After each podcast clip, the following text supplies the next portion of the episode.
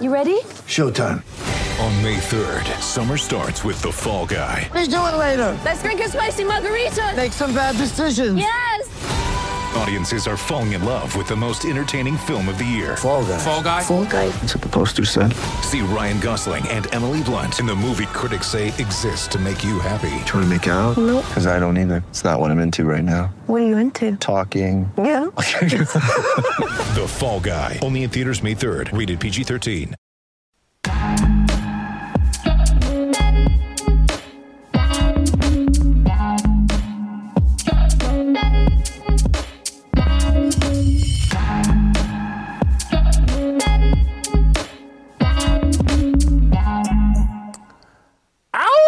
Happy Monday. Congratulations to Los Angeles Rams and their fans all across America. Uh, congratulations to Cooper Kupp, the M V P. Congratulations to Aaron Donald, who probably should have won the M V P, but who really cares? Aaron Donald cementing his legacy as perhaps the greatest N F L player of all time. He's certainly in that conversation. Uh, Rams win by three points, twenty-three to twenty, I think. Did I get that right? Yeah, I think I got the score right. Seven straight N F L postseason games decided by three points or in overtime. Woo! Unbelievable. The N F L, it's on fire. Or I'm going to set it on fire in today's show, actually. Uh, Steve Kim, Shamika Michelle, and T J Moe will join me, and we'll break down all aspects of the Super Bowl, including the halftime, which was just incredible. It was the greatest halftime show of, well, no, it wasn't. But it was, I, I, I gotta admit, I enjoyed it. But it, greatest of all time, I'm not so sure. But uh, listen, I have an awesome show built around the Super Bowl. I'm gonna start with a fire. I don't mean to rain on anyone's parade, because again, I enjoyed the Super Bowl, but I do have some complaints. I do have some things that concern me. Uh, and so we're going to start there, and then I'll start bringing in our contributors, our soldiers, uh, Shamika Michelle, T J Moe, and Steve Kim. Uncle Jimmy, uh, still dealing with a bit of a, uh, another little health crisis, COVID-related. Um, hopefully we'll have him back later in the week. Keep him in your prayers. All right, so uh, wanted to add that in. So now let's get it started. Let me go where no man has gone before. Uh, in the pop culture war raging across America, N F L Commissioner Roger Goodell will be remembered as the modern-day Ambrose Burnside. Union Major General Burnside is widely regarded as the most inept soldier of America's Civil War. His behavior and tactics during the Battle of Antietam were so incompetent that a bridge at the battlefield, Burnside Bridge, was named in his honor. Yesterday's Super Bowl fifty-six was Goodell's Antietam. Rebel forces bullied Goodell into turning television's largest platform and sports' greatest meritocracy into a showcase for the left's tokenism and quota system that is cleverly branded as diversity, inclusion, and equity. The actual game was reduced to a prop, a stage to promote the left's vision of equality, a utopia where a handful of powerful elites select winners and losers based on skin color, sexuality, and gender. The diversity, inclusion, and equity coronation was kicked off by President Joe Biden's pregame speech. The president blasted the league for not hiring more black head coaches, saying, quote, "They haven't lived up to what they committed to and lived up to being open about hiring minorities to run teams," Biden told N B C news anchor Lester Holt. The whole idea that a league that is made up of so many athletes of color as well as so diverse that there's not enough African Americans qualified coaches to manage these N F L teams, it just seems to me that it's a standard that they'd want to live up to. It's not a requirement of law, but it's a requirement that I think of just some generic decency. Generic decency. What a weird choice of words. To me, that sounds like generic charity. But Biden's calling it generic decency. Like, that's the mandate. Generic decency. So Biden got the ball rolling. Goodell and N B C took it from there. Approximately thirty minutes before kickoff, singers Mary Mary performed the so-called Black National Anthem in the parking lot of SoFi Stadium. Minutes later, tennis legend and L G B T icon Billie Jean King entered the on-field festivities. She narrated a video about Title nine and inclusion. She then did the pregame coin toss. Before Sunday, I was unaware of any connection between Billie Jean King and professional football. Huh. Greeting King for the coin toss was the game's lead referee, Ron Torbort, the third black referee to oversee a Super Bowl. After the coin toss, a mixed-race singer, Jhené Aiko, performed America the Beautiful. Aiko was followed by black female country music singer Mickey Guyton, whose claim to fame is a George Floyd-inspired song. Aiko and Guyton are not household names. No one is going to compare them to Whitney Houston. We were then introduced to N B C's two female sideline reporters, the great Michelle Tafoya and Catherine Tappan. So far, by my calculation and estimation, Tafoya is the only person I feel confident was there based on merit. Everyone else feels like an agenda, including The Rock. And The Rock's little stupid, whatever that was, Michael Buffer impersonation. He's out on the field right before kickoff. Both teams are out on the field, and The Rock is out there shouting and hyping up both teams. Oh, and then the Pepsi halftime show put the exclamation point on the diversity, inclusion, and equity agenda. Let me be clear. I enjoyed the halftime show. I grew up listening to rappers Doctor Dre, Snoop, Eminem, fifty cent, and soul singer Mary J. Blige. But gangster rappers are not appropriate for Super Bowl halftime. Gangster rap, whether you like it or not, is lyrical pornography. It's to be ingested in the privacy of your headphones. Doctor Dre is Hugh Hefner.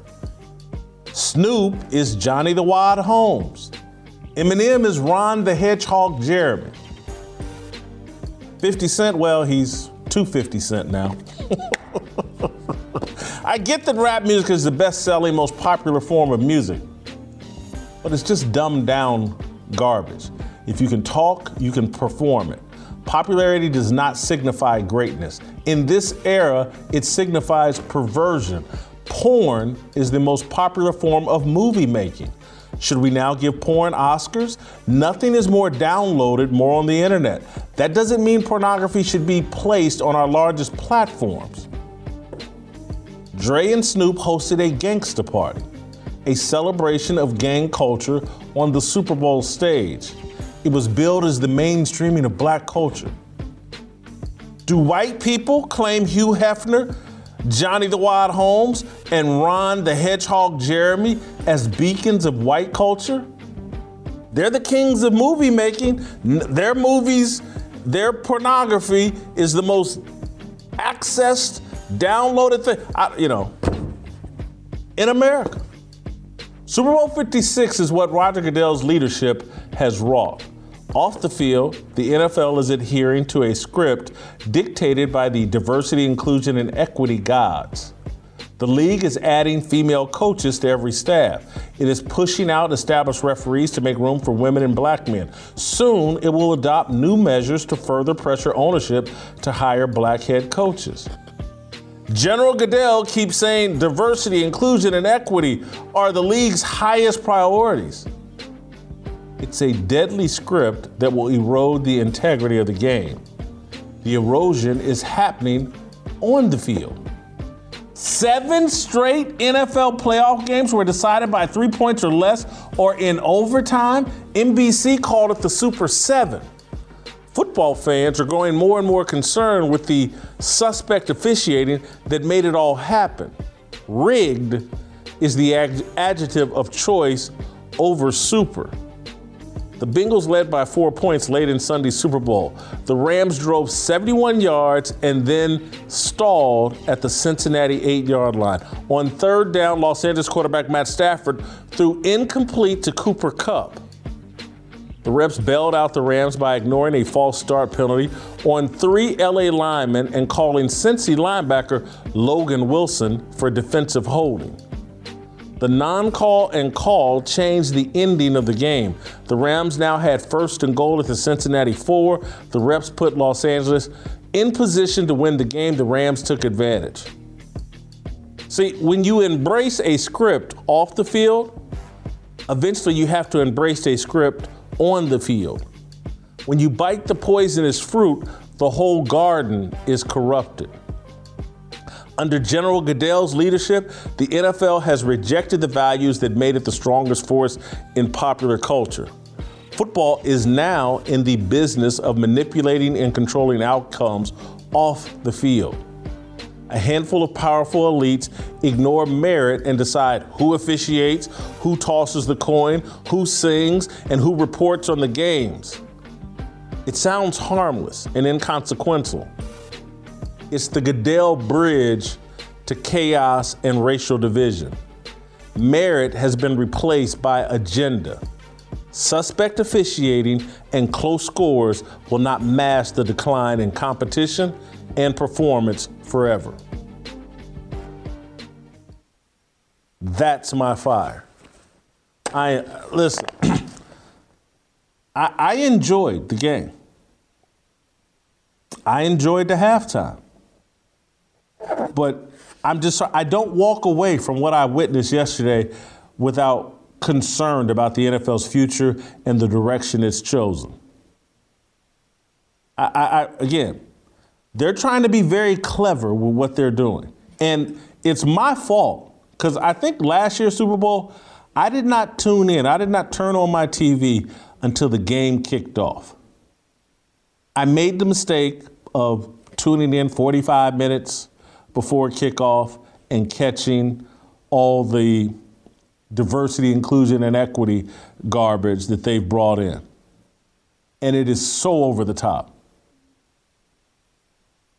So, I mean, basically what the N F L did is said, you know what? Al Michaels, Chris Collinsworth, you're going to be the only white men involved in the broadcast of this game. In in term, we want to hear from this black ref on any calls. Uh, Billie Jean King somehow has something to do with the N F L, and wheeling her out there and letting her waddle out to midfield somehow had something to do with the N F L. The Rock and his yelling and screamings had something to do with the N F L. Who? Mary Mary and the Black National Anthem out in the parking lot of SoFi Stadium. Whoever these women were that sang America the Beautiful and the National Anthem. Are you kidding me? Who are they? What what did they do to, I mean, the National Anthem at the Super Bowl, damn near as prestigious as the Super Bowl halftime performance. Mickey Guyton? I don't know even, I don't know if she's, I live here in Nashville. I don't know if she's got a country music hit. She did some George Floyd song inspired Black Like Me or something that, you know, the wokes loved and social media loved, but that song didn't sell. That's who sung the national anthem. We've gone from Whitney Houston to somebody with no track record. It's, I don't get it. Uh, I'm not, are people even aware? As I'm going to take this to the halftime show. And and are people even aware of the history of the halftime show?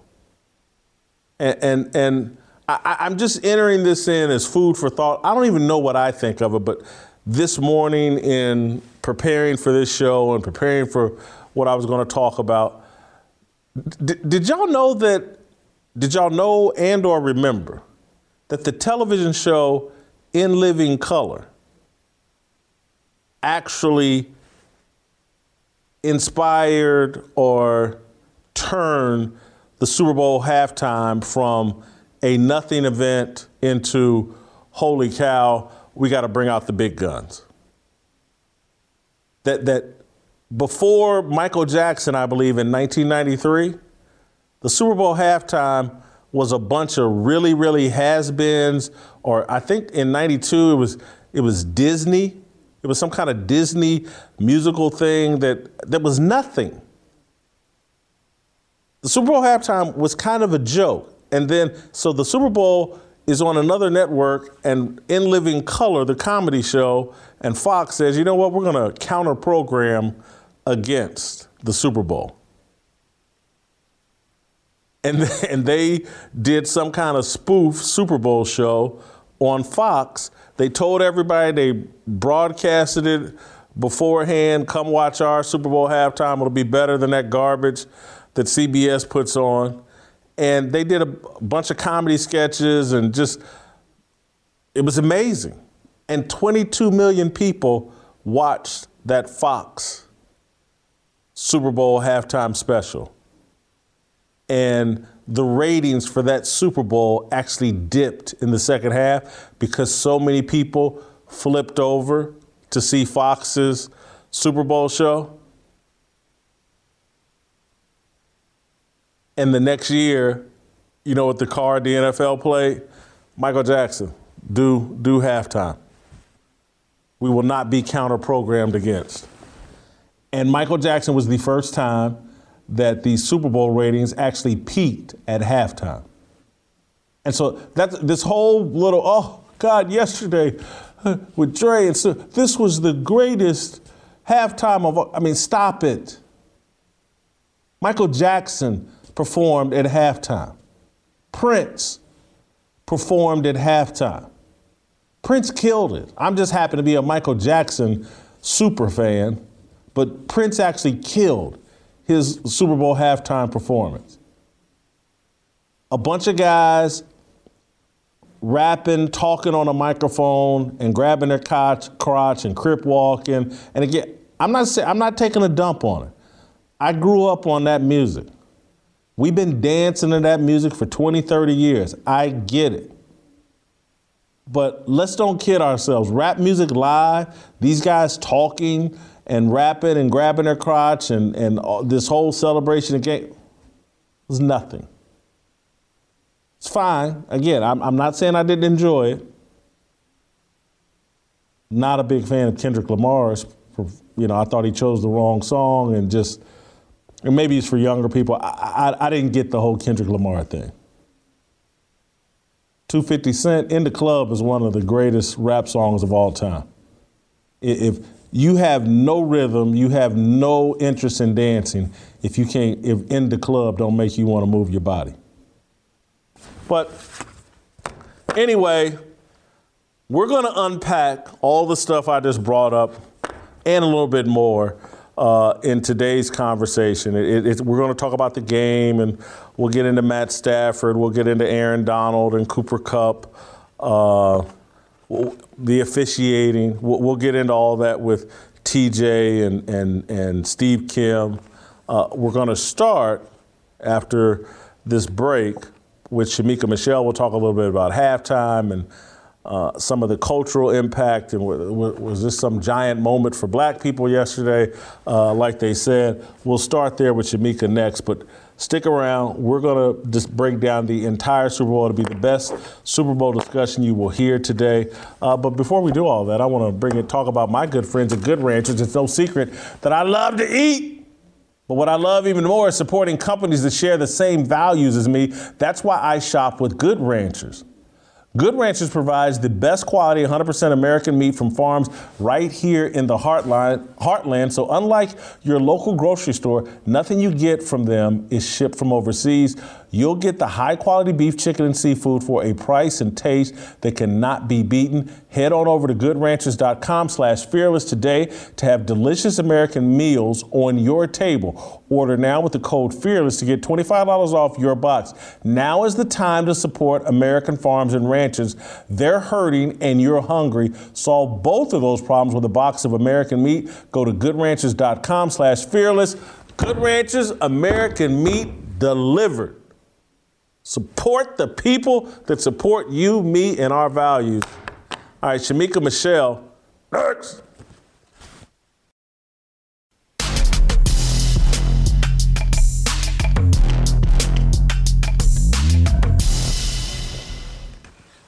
All right, welcome back. We're going to roll out to uh, North Carolina and bring in the star of all stars of this show, Shamika Michelle. Uh, we'll start by unpacking the Super Bowl halftime show uh, with Shamika. Uh, Shamika, uh, let's start with an easy one. Were you pleased? Did you enjoy the Super Bowl halftime? First, Jason, let me say thank you for buttering me up, calling me the star of all stars, since you missed my birthday yesterday. So I appreciate that. Happy Valentine's Day, Shamika. Thank you. But my birthday is way more important. But yes, I enjoyed the the show. Um, I saw someone say that the sound quality was bad. I thought it was just the T V that I was watching it on. But I did enjoy this show. I didn't feel like they embarrassed me, which was what I was kind of afraid of. I didn't want them to go too woke or to go, you know, F the police. So I I'm I was pleased. I was happy with the show. Did you, can you rank any of the performers best to worst? I'm not a fan of Kendrick Lamar, although I do believe that lyrically he is good. I know that the young kids really like him. He was my least favorite. I think Mary was my favorite. Of course, I said she was going to win the Super Bowl, and I think she did. I think that she looked good to be fifty-one years old. She performed well. I don't think she had anything that was controversial in her in her song. So I was really pleased. I think Mary was my favorite. But I've been a Mary J. Blige fan since I think my senior year, maybe when she came out. So I think she was really, really good. I was happy to see a clean, healthy Mary. You know, it, it's it's I could I can't disagree with that comment. I really enjoyed Mary's performance. I'm just so even at fifty-four, I'm still starstruck by Doctor Dre, and I, I just think it's incredible, his music and genius. And so I enjoyed him the most. Kendrick Lamar was my least favorite. The song he chose, I don't think fit the festivities and just the, because it seemed like most of the stuff from the other guys was danceable and just, you know, a bit more high-spirited and uplifting or whatever. And so, you know, Kendrick to me takes himself too seriously, and people take Kendrick right. too seriously.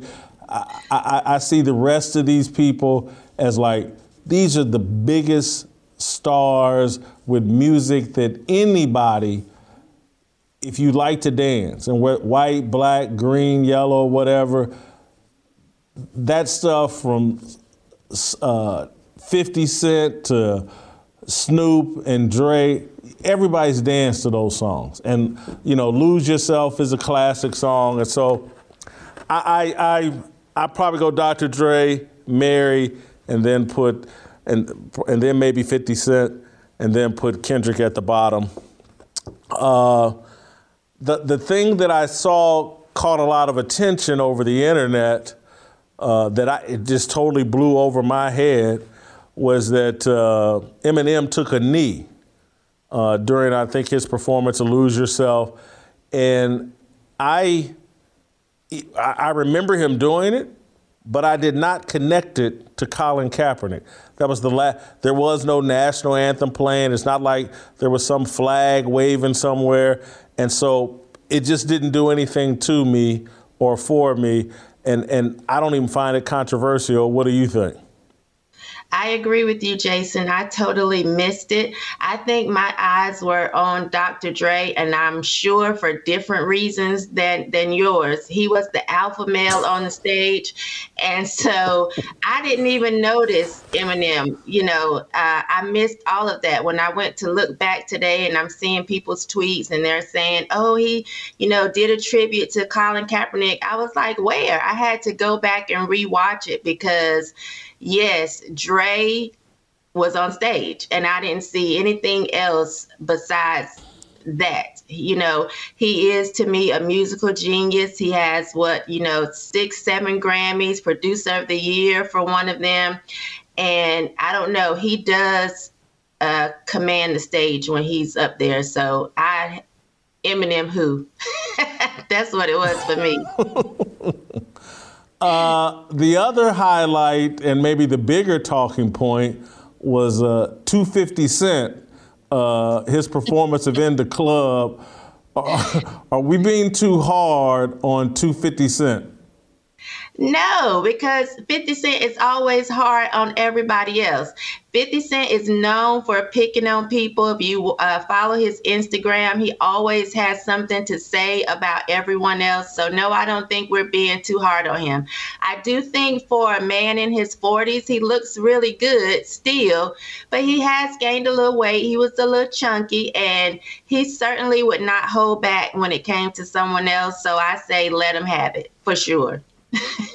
Yeah, I, I, I think wasn't it him and Floyd Mayweather that used to get in the beefs, and maybe he told, said Floyd couldn't read or something like that. So hopefully Floyd will have something to say uh, about two fifty Cent, and, and that beef can continue. Uh, let me ask you about my analogy and my fire starter, my monologue. I analogize gangster rap music to pornography, and and I do it respectfully, uh, and and as respectfully as you can analogize something to pornography.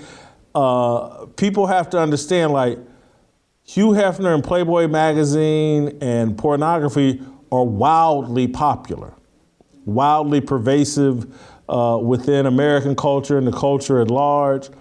Uh, and and that's kind of how I see gangster rap music. Is is like, I don't like listening to gangster rap music around other people. I really don't, because it's just too profane, the N-word and all that. But I gotta admit, I enjoy it, uh, and that's kind of I, I had to, that would be kind of how I would have to compare my. I've been to Hugh Hefner's mansion, and when Hef was around and alive, I went several times to parties there.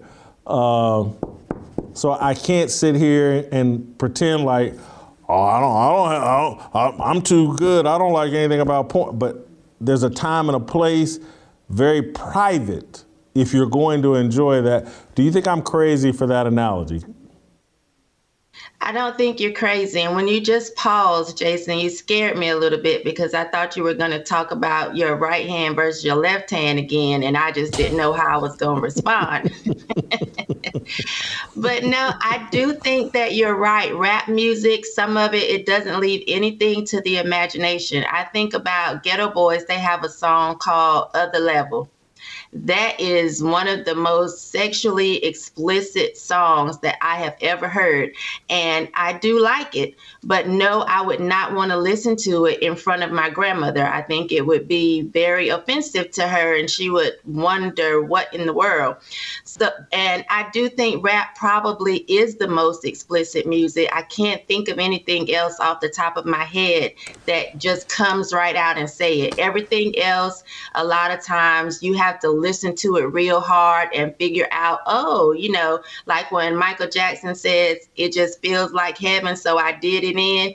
I mean, it, that was a little bit, you know, what? You have to listen to it. But with rap, they just come right out and say what they want to do, how graphic they want it to be, how it's going to, like, so I do agree with you. That is very um, explicit. I don't think that what they did on yesterday went to the extreme, but some of it, you you've made a great analogy with that. That's true. Uh, one thing they s- slipped in that I don't know, you had to be very clever. You had to be from L A, in my view. You had to probably be involved with gang culture to get what they slipped in. But they took a little shot at Suge Knight, the former C E O and founder of Death Row Records, who's now uh, in prison probably for the rest of his life, or he ran over a man outside of a, a, a restaurant spot called Tam's. And they made a reference to Tam's on screen, some, and it was a clear shot at Suge Knight. Uh, what did you think of that? Uh, and, and do you think if Suge were free, uh, they would be making those kind of jokes? No, I was just thinking if that was a, a shot towards Suge, thank goodness he'll be there for a while. Um, I didn't I didn't notice that at all either, because initially I just read up on it and I saw that those were popular Compton landmarks, Tam's, Dale's Donut, uh, Eve's After Dark. So I really just thought they were paying homage to the city that they're from. And but if that was to Suge Knight, then lucky for them.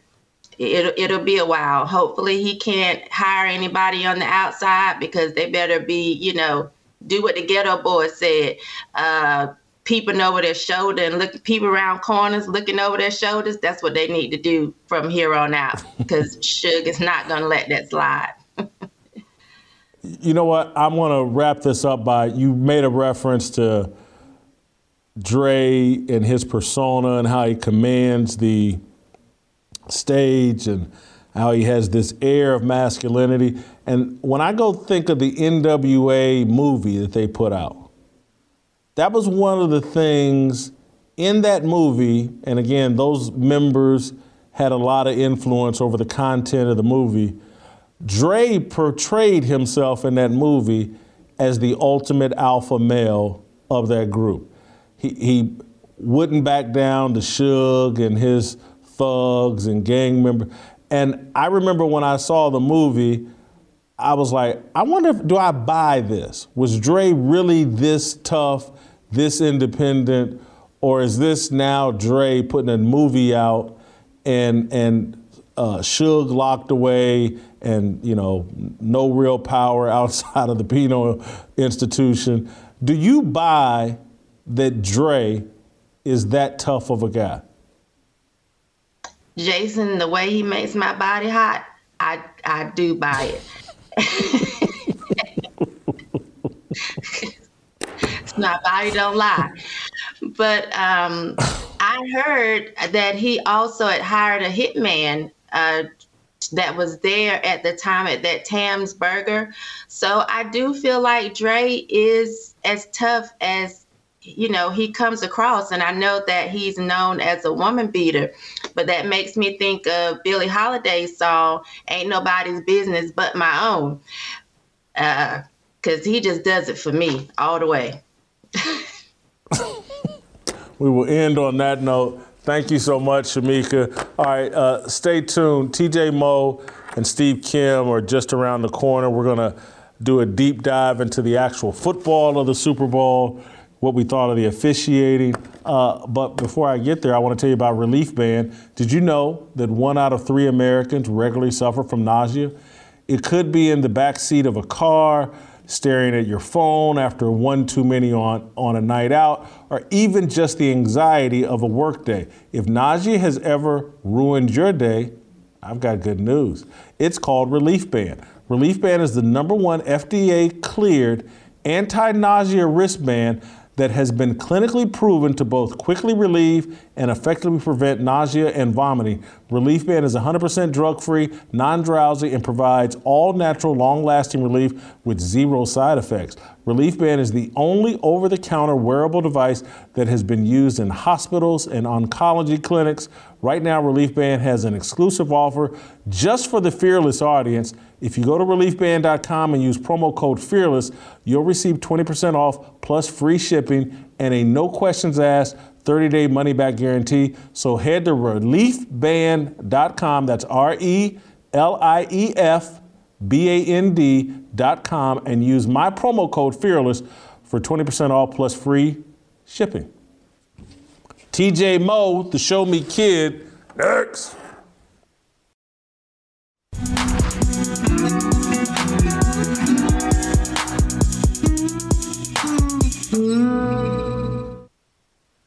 right, welcome back. Uh, let's head out. Let's head out to the former home of the Los Angeles Rams, Saint Louis. Uh, I'm sure T J Moe had on all of his Rams gear yesterday and is just thrilled and excited that the Los Angeles Rams have won a Super Bowl. Uh, T J, uh, how excited were you? You were not excited to see the Rams win the Super Bowl? I was not excited to see the Rams win the Super Bowl. I. Uh...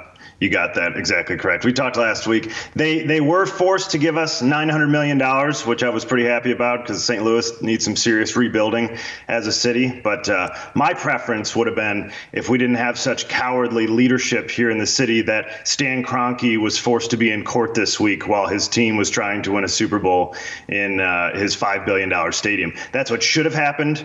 The city itself, our, our mayor and our Saint Louis County executive, they cracked and they they took the money instead of forcing the entire N F L to go through discovery, which is what should have happened. They would have had to open their books. We would have seen a lot of emails. Uh, that was what should have been a blockbuster story, and just leave it to the city of Saint Louis to absolutely blow that and just give L A everything they ever dreamed of. All right, uh, let's move on to the field where – you know, if you had any speed, athleticism, any skill, you could have been Cooper Kupp yesterday. Uh, instead, you're talking to us. Uh, uh, were you happy and impressed with Cooper Kupp? Did he deserve the M V P? Yes, because, see, this is why they were very clever, whoever originally came up with M V P, because value is completely arbitrary. It's the, it's not it's not objective, right? His value mid-game, the second O B J tore up his knee, his value went through the roof. And so Aaron Donald was the same value that he started the game with, and he was dominant. But the value of Cooper Kupp in what was an otherwise unbelievably stagnant offense until they decided they were going to force feed it to the best receiver in the league uh, to go win the Super Bowl. His value went through the roof. And so by the definition of my, my definition of value, I would say he absolutely did, because Aaron Donald could be as dominant as he wanted to be yesterday, and they were still losing the game seventeen to thirteen or whatever it was. And so, uh, you know, Donald's great. He, he, uh, I don't know if I've told you this story before. I was in camp with Aaron Donald with the Rams in two thousand fourteen when he was a rookie. His first practice there, number one, okay, you don't have uh, you don't have pads on yet, and we were doing, uh, you know how the, they're modified walkthroughs, they're like full speed walkthroughs, especially with the rookies. And Tim Barnes was the center at that time. Tim Barnes played with me. He was a captain at Mizzou. Good center, not a dominant player, but a good center. And Tim went to go snap the ball, and Aaron was standing in the backfield already. And uh, I was standing next to Brian Schottenheimer, and he said, "That is your defensive rookie of the year." It was the first play that anybody ever saw him. And and he was lifting with um, Greg Robinson at that time. Greg Robinson turned out to not be a very good football player, but he was a number two overall pick out of Auburn, and he w- was unbelievably strong and a monster. And Aaron, Aaron, as you've seen on the field, he's not this crazy physically imposing figure. He's somewhat short for a defensive lineman and has more leverage than you've ever seen. So I think he's the best defensive player that's ever existed. You can make an argument that he's the best player that ever existed. But in yesterday's game, Cooper Kupp brought more value, because on the last drive when you had to have it, he couldn't go anywhere else. And the value was right there with number ten, who over and over made the plays that they had to go win the Super Bowl. I slightly disagree with you, but I not in a real way that's worthy of debate. I think Aaron Donald, the third and one stop, and then the fourth and one stop, you know, he's the closer. He's the Michael Jordan of the N F L. He closed out the playoff game in the N F C Championship as as well. Uh, Aaron Donald's just something we've never seen. T- tell me this, T J, and I, I was not aware that you were in camp with Aaron Donald. He seems like a really incredibly nice and engaging human being as well. And it, it seems like he has some kind of natural charisma that his teammates are attracted to, that, that's not a product of any sort of arrogance. It's a product of, of confidence and a work ethic. And, and again, I know you don't know him well, but Uh, what were your impressions of him just as a guy? So who he, uh, how he carries himself today, I would imagine is quite different from what he did back then. This was his rookie year. He actually slid in the draft to number thirteen, when obviously he's he's become the, the greatest player, uh, of, certainly of my generation. He was out of Pitt, so he wasn't a guy that came, you know, it's like Greg Robinson was at Auburn where they won a national championship. He was the number two pick. Aaron Donald wasn't even the first pick on his own team that year. And so he came in without all the fanfare. Everybody knew immediately, as I just pointed out, that he was the guy. Um, but he carried himself like he had a chip on his shoulder. And so it's very different now. Aaron is known for quite a while that he's the best player in the world. Um, he didn't know that back then. He thought he was good. He, it seemed, felt a bit disrespected. And so he carried himself very reserved, very quiet. He was not a guy who was real loud.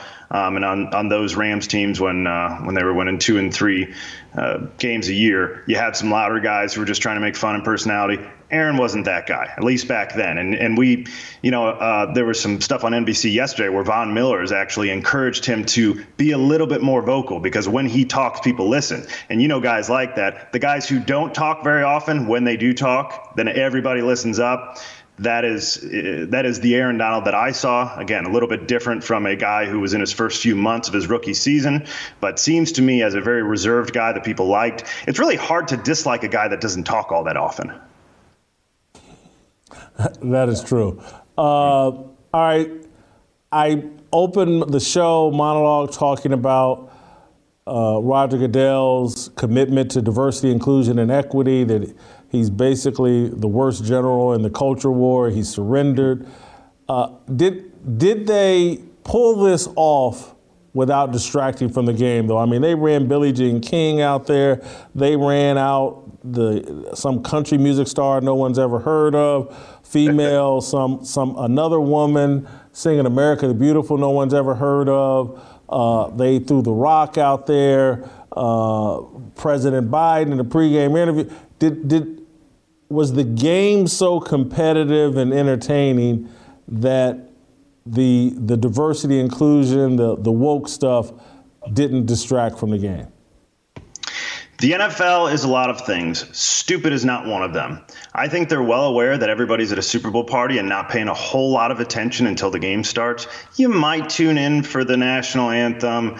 Guy, most people are hanging out and all talking, and then when it's kickoff, they turn the T V up. And so I, I think they do a lot of that stuff, and it's for show. It's just a, hey, look, here's here we're we're we're woke. Here you go. And then they got to it, and you saw that wasn't the, it was hip hop, but it wasn't the most woke halftime show you've ever seen. I mean, Beyonce with her uh, two thousand thirteen, that was Black you know, Panther.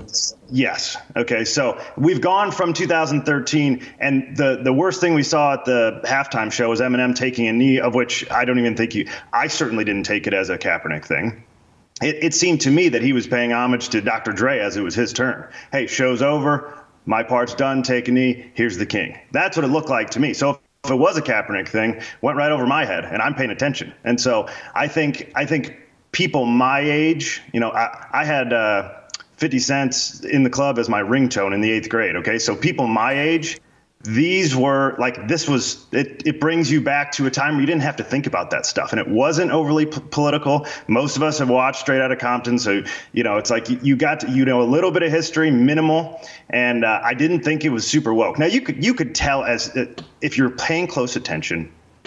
What you pointed out in your monologue was absolutely true. Like being a white guy was not a uh, a great qualification to be on yesterday's broadcast. You, you know, you had the two guys calling the game and then Drew Brees at halftime. That was about it. Other than that, you had Michelle Tafoya, who's already left and joined the um, Minnesota governor's campaign. She's a Republican, so she didn't fit in super well on the uh, on the broadcast yesterday. Outside of that, it was it was just, you know, it was a bunch of diversity, right? And so I'd say it's more about the game.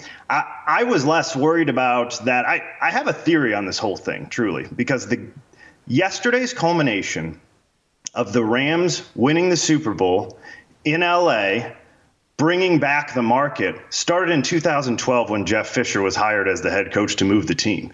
This was this was Roger Goodell and Stan Kroenke and Jerry Jones' dream. two thousand twelve, a decade ago, they said, we've got to get L A back. There's over five million televisions there. It's the second biggest media market in America. We got to get them there, and this is how we're going to do it. They started planning a decade ago. What you're playing the Cincinnati Bengals in the Super Bowl. So it's not like you're playing against the Patriots. You're not playing against the Steelers or the Chiefs. Like, if it comes to these fifty-fifty calls, of which we saw some yesterday, they were always going to go the Rams way because the Rams needed to win in their five billion dollars stadium with the West Coast hip hop being glorified at halftime, getting the city to care again, because it's been a Lakers town forever, and they had to figure a way to wrestle it back. And so, you know, the, if you're going to pander one direction, to bring it back to your original question, and you're going to get L A, you're not pandering to the right. There's no Republicans out there. You are pandering to the left to get the city back, and that's what they did yesterday. Which perfectly segues into, what did you think of the officiating? What did you think of this whole Super Seven of seven straight N F L playoff games decided by three points and or overtime? Uh, I, I thought the officiating was appropriate. I'm not going to say good or bad, appropriate. For fifty-seven minutes, they were instructed, don't call anything, and they didn't. And then they get to the final three minutes, and they start throwing Mickey Mouse flags, ignoring false starts. What did you think of the officiating?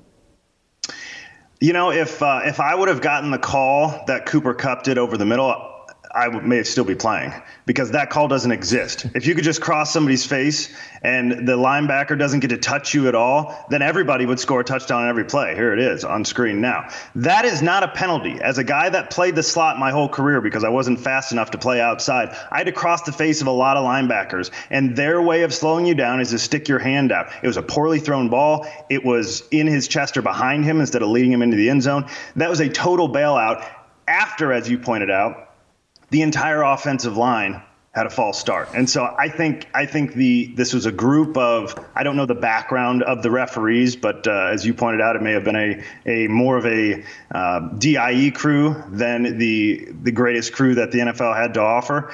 They They probably had their instructions of, hey, it's, if it's fifty-fifty, we sure would like to see the L A Rams here in L A lifting the trophy. And so it came down to it. I don't listen, I, I'm not a conspiracy guy. I don't think it was rigged. But again, having an L A celebration, there was there was there's no wonder it was Snoop Dogg and Doctor Dre there at halftime in L A in a five billion dollars stadium that's been in the works for a decade, and they settled the lawsuit with Saint Louis because they needed that market back. They went and got it back last night.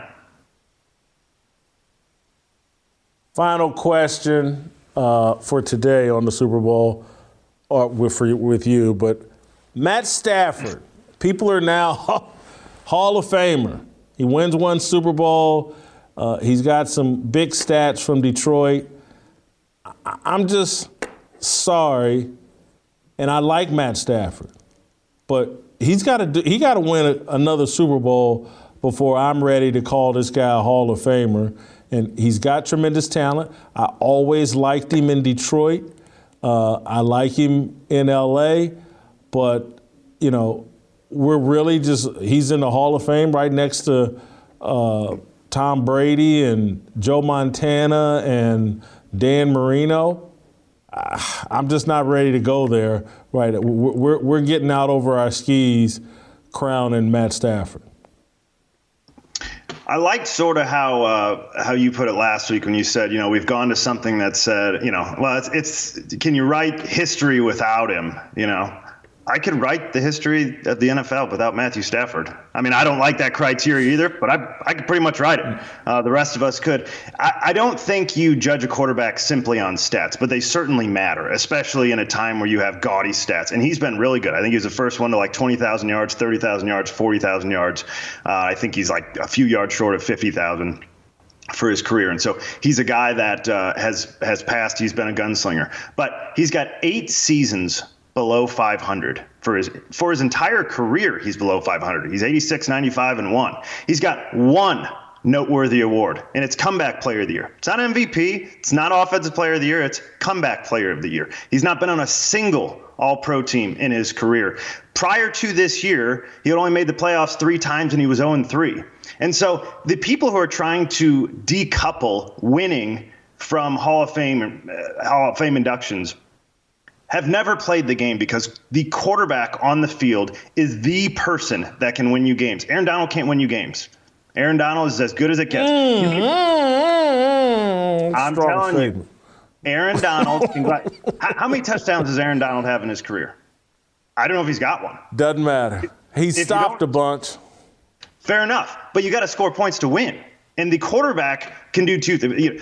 The quarterback has to score points and also keep the other team from scoring points while he's on the field. You can't be the guy throwing pick sixes. You can't be the guy with strip sack fumbles. And you have to be the guy that's scoring points. You cannot decouple winning from the quarterback position. And so we're trying to do this, and I don't think you can. If Matthew Stafford was a true Hall of Famer, you don't have him stuck in Detroit where they lose the only three playoff games he ever plays, and he's got one of the greatest receivers that ever exists, and they still don't go too far. Like, don't get me wrong, Detroit is an absolute dumpster fire. But if we're going to start talking Hall of Fame, he better have a full second career in L A before we're ready to have this discussion. Totally agree. Uh, thank you. Great job. Appreciate it. We'll see you later this week. All right, that's T J Moe. Stick around. Uh, the Korean Cosell will have the final say-so on this Super Bowl today. Uh, you guys can go to uh, shop blaze media dot com and get you some Blaze gear.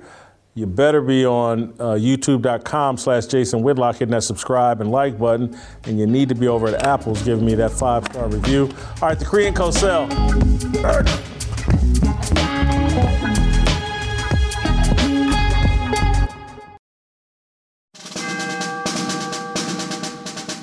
We must exist in a state of man glorious, as we are protected by the red, the white, and the blue. But remember, the mind is the key. The fearless soldier pledges to place God first and foremost in his everyday endeavors of life. We, the fearless army, are one nation under God, indivisible, with freedom and a belief in the American dream. The men bold enough to join our movement comprise what we like to call the New Dream Team. We are leaders of our families, our churches, and of this nation. We reject the seeds of division that are planted by corporate media misinformation. We affirm that all men are created equal and are endowed with inalienable rights, which are granted by our Heavenly Father. We are bound by honor to accept God's challenge, to take the flag and lead, to cherish, to protect, and to nurture the life of our unborn seed. I am a fearless soldier, so shed no tears for me. I am not a victim. I am the man that God made me to be. Amen. Yeah, 모두 다 빨리 박수쳐 기다리지 말고 서둘러 Reason that I'm back is to feed you raps but I see that you are 배불러 So fly. Alright, time to bring in the Korean Cosell and, you know, kind of put a bow on all these conversations uh, we've been having. Uh, Steve, I'm not sure if that was a great Super Bowl or not. I know it had a close finish and ending, uh, but I think that's kind of a byproduct of the officiating we've kind of come to expect in the N F L. Uh, at the end of games, there's going to be mystery flags that have dramatic impact on the game. So I- I'm going to start there. What did you think of the officiating in yesterday's game? The officiating was fine for about fifty-seven minutes, and then all of a sudden, the last drive, it, it almost seemed as though that the referees believed that the Rams were the storyline, and they had to win the game or give them every opportunity to do so. Here's what's interesting about that big uh, holding call uh, that extended that drive and put the ball literally uh, on the edge of the goal line. Jason, that play should have never started. It looked like a false start. It was clear to me that the ball had not been snapped, and at least two of the linemen were already backing up into their pass set. And I remember distinctly thinking, that's got to be a flag. And that right there was a missed call. And then you could say that the other call was fifty-fifty. But overall, Jay, I thought it was a pretty competitive game. If you just look at it statistically, total yards, first downs, time of possession, all that stuff, it was a pretty even game, and it was dramatic. So in my view, outside of the officiating the last two and a half to three minutes, I thought it was a pretty good Super Bowl. Outside of the officiating, look, here's what I thought about the officiating. Like, I knew early on they're going to stay out of the game. That that was a diversity crew they sent out there uh, to to call the game. It was. I'm just. I'm sorry. It just was, and they were instructed to stay out of the game, and they did. And then, in the final three, four minutes of the game, they were instructed to get involved with the game and to make sure we manage the ending of this game and get the conclusion that we want. I, I'm sorry. I'm sure I'll be called a conspiracy theorist, and I won't be on anybody's Christmas list uh, for saying that. But I've just seen it too many times in the N F L.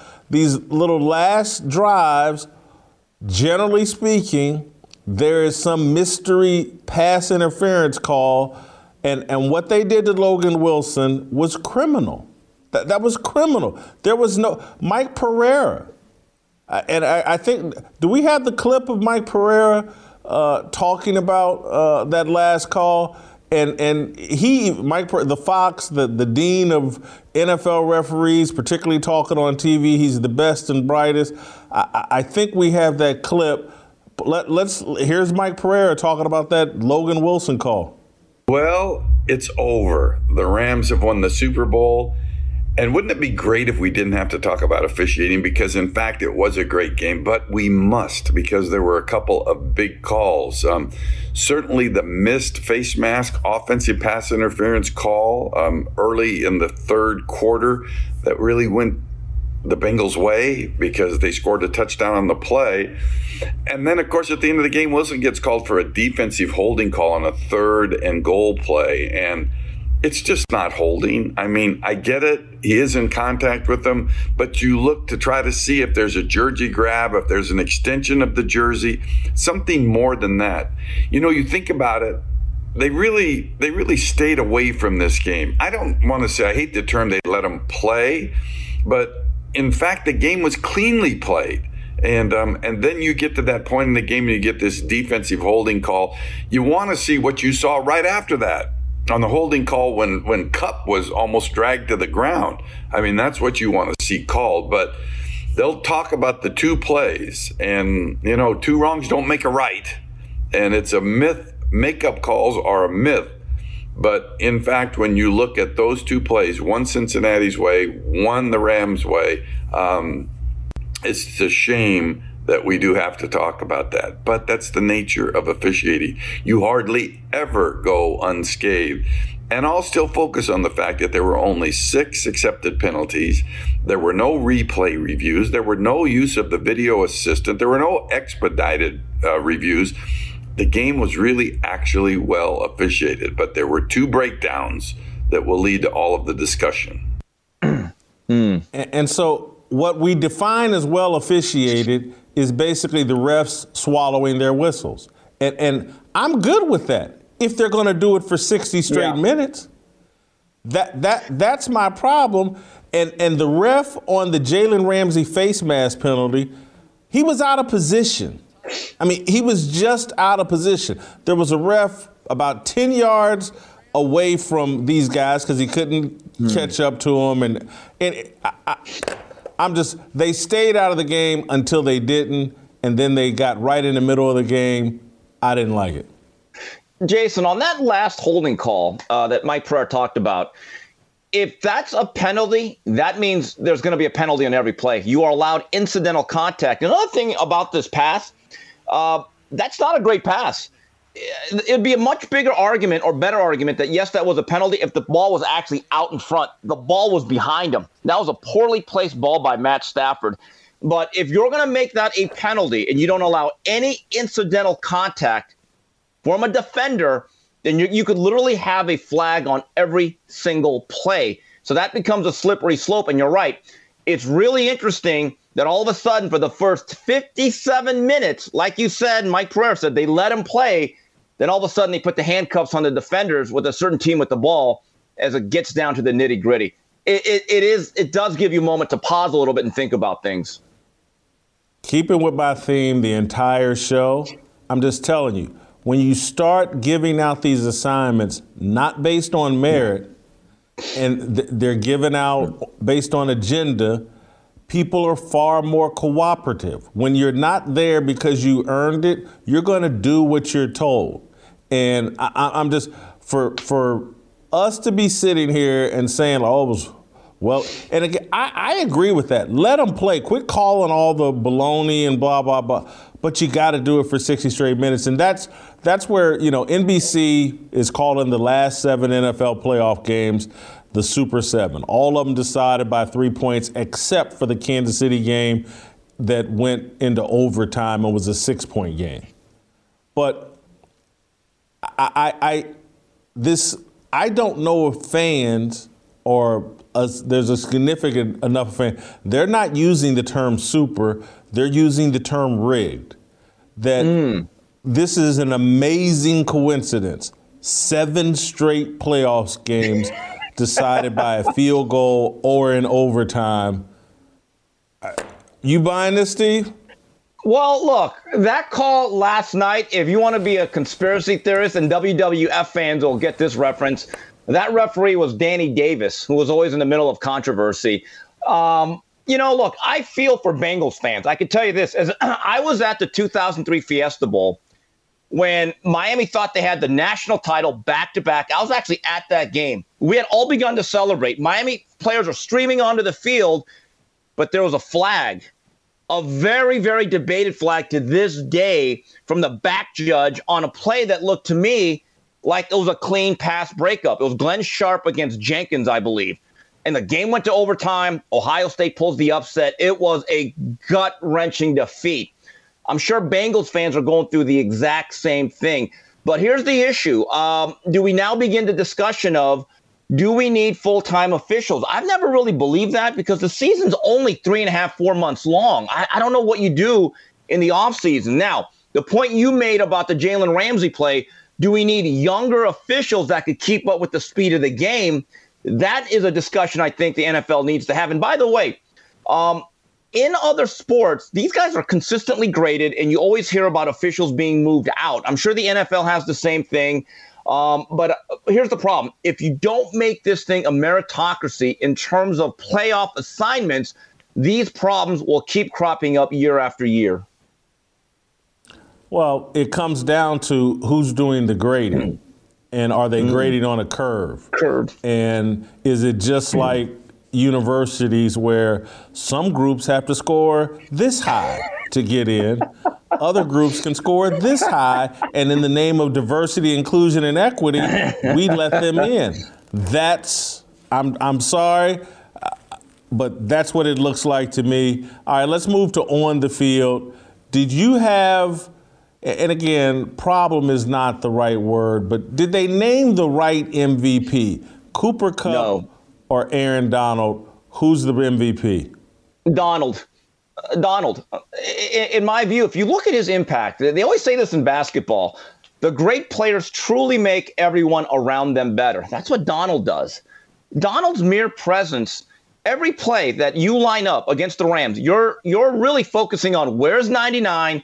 And do we have two, if not three, players around him? And starting from that one fracas they got into where he pushed out Burrow, those last five Bengal drives were punt, punt, punt, punt. And that pass rush started to really break down the Bengals' offensive line, which, quite frankly, wasn't all that bad for about two and a half, three quarters that they got the ball out of Burrow's hands early.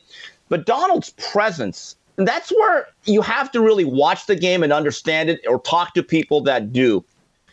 defensive stats in football are the hardest things to decipher, because you could be a nose guard that has an incredible impact on the game by eating up blockers and penetrating, and you could end up with two tackles, and it doesn't look great on the box score, but the coaches know, like, man, that guy might be the most valuable guy. That's what Aaron Donald is. Aaron Donald, in my view, is one of the most complete football players I've ever seen, and if you look at his stat line, he had a sack, tackle for losses, he made impact, got hits on the quarterback, made the final play, but you also look at the other plays that he sets up for his teammates. Uh, it's amazing. And look, Cooper Kupp is an amazing football player, may have had the greatest statistical season of any wide receiver over the past twenty-one games, but for large stretches, I don't know how much of an impact he made as that Rams offense sputtered. Uh, Aaron Donald once again proved he is the best football-playing gladiator we have in the National Football League. I was in a debate this morning with Warren Sapp about this, and maybe we'll get Warren to come on tomorrow. But Warren actually thought, as well as Aaron Donald played, he thought Von Miller mm. actually uh, played a little bit better. I disagree with that. Warren also adamant that Cooper Kupp should have been the M V P. Said he was left out there on an island when O B J went down. It was all on him, and he got it done. Scored two touchdowns. Uh, I don't have a real problem because, one, I know how the M V P voting actually works. People don't talk about this all the time, uh, or this is the way it used to work. Those ballots are cast, generally speaking, before the end of the game. Hmm. And, like, the people with those votes have made a mental note in their mind who they're voting for before the end of the game because they're trying to rush those in. Then they're distracted with their own work. And so what I think happened here is before the final drive of the Bengals, people had made up their mind and or had cast their Cooper Kupp ballots. And, and I think they didn't have a chance to evaluate because it's not just the last play where he got to Joe Burrow. On third and one, he stopped the run. I mean, so on the final two defensive plays of that Super Bowl, that guy was on a mission and destroyed. I mean, to me, it's, and I made this point to Warren Sapp this morning, they can call uh, Aaron Donald the closer. He, he that was some Michael Jordan-esque closing out of a team, closing out of a playoff game. And he did it the uh, two weeks before in the N F C Championship game. This guy is the closer. That was some Michael Jordan stuff, and, and I believe he should have been the M V P. I don't have a problem with Cooper Kupp winning the M V P. Jason, here's where I would push back against the quarterback killer, Mister Sapp. Is it easier to get calls and to be a wide receiver in the modern N F L or to be a defensive player right now with the way the rules are called and the fact that you could literally call holding on every play in the interior of the line? And basically you saw Kupp get a very, very sketchy call on the Rams' last drive. And also, you're right, that third down play is not talked about enough. Um, where actually walls off a blocker, holds his ground, Pirine looks like he's going to get about three yards and move the chains, and he makes a superhuman effort to actually get the ball um, or actually get the ball carry and carry him back. I, I don't know how many players in the history of football could have made that play.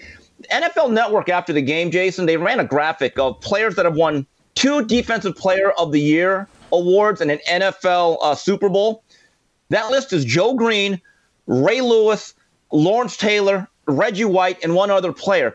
That right there shows you Aaron Donald, if there's a Mount Rushmore of N F L defensive players, if he's not the greatest, his mug needs to be chiseled out there on that statue. Who did the better coaching job yesterday? Hmm. I don't know if I was super impressed with Sean McVay oh. or Zach Taylor. Zach Taylor, I thought, on the Bengals' first possession, going for it on fourth and one, I just thought was stupid and, you know, lack of confidence in his offense, I mean, in his defense, uh, to kick that ball and play some field position uh. football. Sean McVay, in the second half, and I don't know how many times they ran it, but every time they ran it, my head nearly exploded. I was like, hey, man, this running game ain't working. Just throw the ball. Just, just, just throw the ball. So who did the better coaching job? Jason, this is like, what would you rather have, the cold or the flu? Which one's just a little bit better for you to have? I don't think either guy was good. Look, when, when it comes to the Bengals, sometimes you have to think players and not plays. I don't mind the running play. That ball has to go to Joe Mixon. Joe Mixon is the most underrated facet of that Bengals offense. He's your number one back. He's been he's become a very good professional football player. Give him the ball. Give him the ball, and we might be talking about how Joe Burrow led a great comeback. Now, as it relates to Sean McVay, who I really like, that he last night, he had what I call the Rush Limbaugh offense, because how conservative was that? I think Chuck Knox even thought, yo, ditch the run. Here's a stat. Stats don't tell you everything, but they tell you something. I looked it up. Yesterday, the Rams ran the ball twenty-three times, and I get it. Got to keep the pass rush honest. Got to let your offensive linemen come off the ball. They averaged one point nine yards per carry. So all you were basically doing was establishing second and third down and long. And I'm with you, Jay, especially in the second half. Um, there comes a point in time where all you're doing is wasting a down. Every time they handed the ball off, I said that's a wasted down. And it reminds me of this great line from Doug Collins, because I finally think that McVay was so desperate at the end, he said, okay, we got to go to our best players. I don't know if you remember this. Michael Jordan in the eighty-eight or eighty-nine Eastern Conference Finals hits this last-second shot against Detroit. They put him up two one. And at the press conference, Michael Jordan is there with Doug Collins, and someone says, hey, Coach, what was that play called? And, and Doug Collins blurts out, that play is get the ball to Michael, everyone get the f- out the way. So finally, in that last drive, I, McVay finally figured it out. You know what? I got to go back to Cooper Kupp. I mortgaged my whole future with Matt Stafford. You two guys have to win the game. So again, going back to what I said, sometimes it's about players, not just plays. Steve, I'm going to throw you a tiny curveball. Didn't tell you I was going to ask this question. Okay. But it's, it's one of my strongest thoughts from this game. I actually leave the Super Bowl far more impressed with the Cincinnati Bengals mm. than the yes. Los Angeles Rams. I'm impressed with the individual stars. Von Miller did exactly what he was supposed to do. Aaron Donald did what he was supposed to do. Cooper Kupp did what he was supposed to do. Matt Stafford did what he – their stars, the guys they paid for. Jalen Ramsey had an off game, but, you know, some of that is, you know, he, they let him rip his face mask off. But, but the Rams stars are impressive. I was impressed with the team the Bengals have. If they – acquire two offensive linemen this offseason, they're my favorites in the A F C. I, I mean, their defense, their defensive front seven is better than I anticipated, and I thought was every bit as impressive as the Rams' front seven and and their front four. Almost, you know, no one has an Aaron Donald, but. And Von, but but I'm just their front four. You take all four of them versus the Rams. They can hold their own, and they were playing against a really good Rams offensive line. I was incredibly impressed with the Cincinnati Bengals. They get two offensive linemen, maybe add another corner, and they are my favorite to win the A F C. I, I see the Bengals and the Bills uh, in the A F C Championship game. And I like the Bengals. Jason, we said it back in November after the Von Miller trade. The Rams are built for today and now. The Bengals are built for tomorrow. And I'm with you, but it's that old joke. Yeah, the Bengals are two offensive linemen from being really good. Yeah, Anthony Munoz and uh, Max Montoya.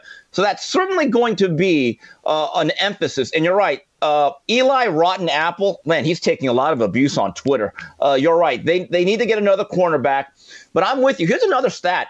While the Rams only rushed the ball an average of one point nine yards, you know the Bengals actually rushed for about four, and they gashed him a few times. And if you look back at that game, I guarantee you Zach Taylor when he reviews this film, there's going to be a point to where he's like, I should have pounded the run game. Because I thought Mixon did a really nice job of finding cutback lanes, slashing up the middle. So you're right. Overall, if this was a seven-game set, uh, I'm not so sure who gets the four games. But unfortunately, the Super Bowl for the Bengals, it's just one game. But I love their future. All right, let me go back. Let me go back to where I started the show talking about diversity, inclusion, and equity. And Roger Goodell's commitment to it, and this game from Joe Biden starting it off with uh, in the pregame interview saying, you know, it's a shame the N F L doesn't have more black coaches, to Billie Jean King's bizarre involvement with the coin toss, to uh, whoever the singers were of the national anthem in America the Beautiful, completely unknowns. Uh, what what am I missing? That uh, to Ron Torborg getting the the the uh, lead official assignment, the the two female sideline reporters. This was a coronation, a celebration of diversity, inclusion, and equity. But let me ask you this: was the game so competitive and the ending so close that actually they they pulled off their celebration of die without distracting from the game? Look, I'm the type of guy, once the game starts, it's about the game. But, Jay, let's go back to the whole broadcast. Number one, next year, uh, who are they going to bring in? Martina Navratilova? She checks the boxes.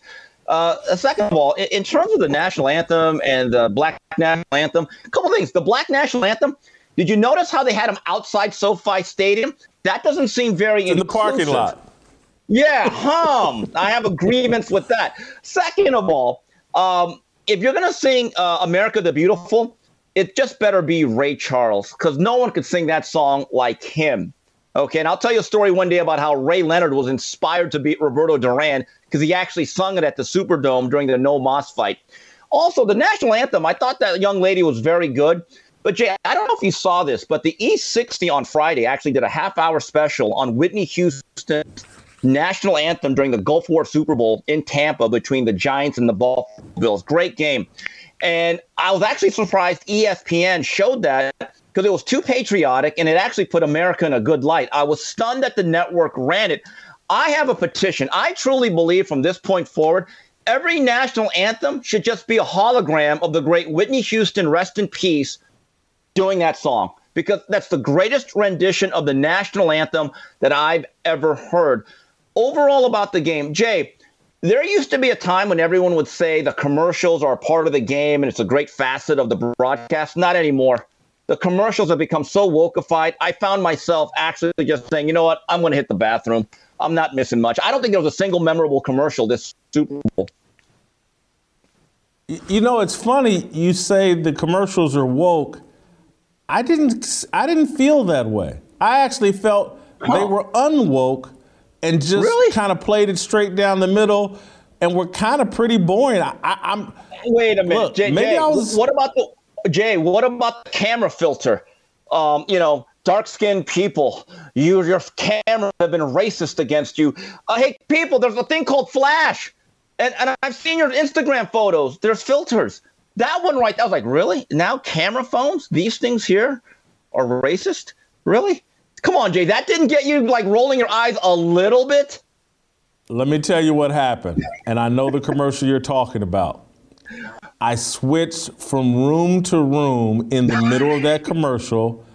I heard, I could hear it, what was being said, but I couldn't see it. And when I got to the other room, the commercial was playing, mm. and I actually, I promise to God, I thought, I was like, hey man, I think my T V has switched from the Super Bowl to something else. And I picked up the remote and was like flipping around, trying to get it back on Hulu. I promise to God.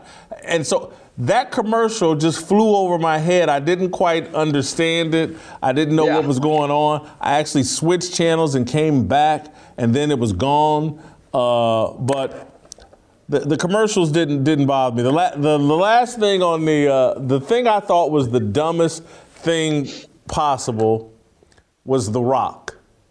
Ugh. The Rock on Ugh. the field as the, the kickoff and receiving teams are on the field, what was the purpose of that other than, hey, we get to add The Rock to our diversity, inclusion, and equity parade? Well, look, they've done it before with like Michael Buffer, and all he says is, let's get ready to rumble. I get it with The Rock. I didn't need The Rock to be Boondini Brown for each team. Just say, do you smell what The Rock is cooking? Everybody know their role. Let's get to the kickoff. I thought that was about forty-five seconds too long. One last thing, Dave, before I get out of here. Everyone's talking about the halftime show. I thought it was fine. I thought it was entertaining. Very good production. But everyone rushed out to say, this is the greatest halftime show ever. Okay, if you're going to take it that seriously, I guess. But still, to me, Michael Jackson at the Rose Bowl in nineteen ninety-three, I thought that was excellent. And obviously Prince. But to this day, Jay, the most memorable halftime show that I've ever seen was when the Redskins played the Buffalo Bills and Foxin and Living Color did their own version of the halftime show hosted by Men on Film.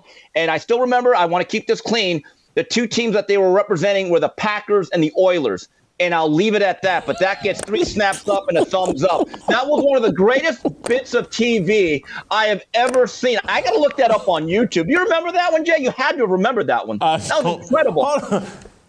Was that played?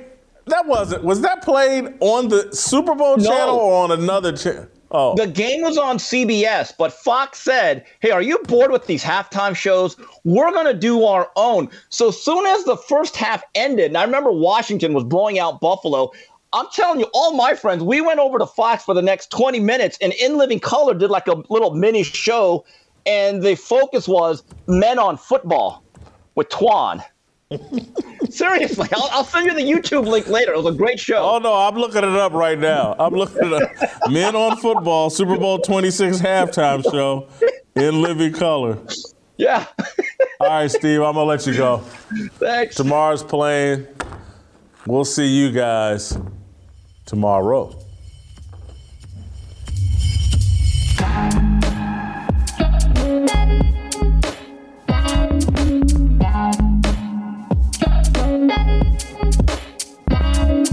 Waiting for the countdown, coming off the breakdown, standing in line for freedom. Looking for a breakout, feeling like a standoff, nothing in life like freedom. Came like a fighter, striking like a ladder, making all these moves for freedom.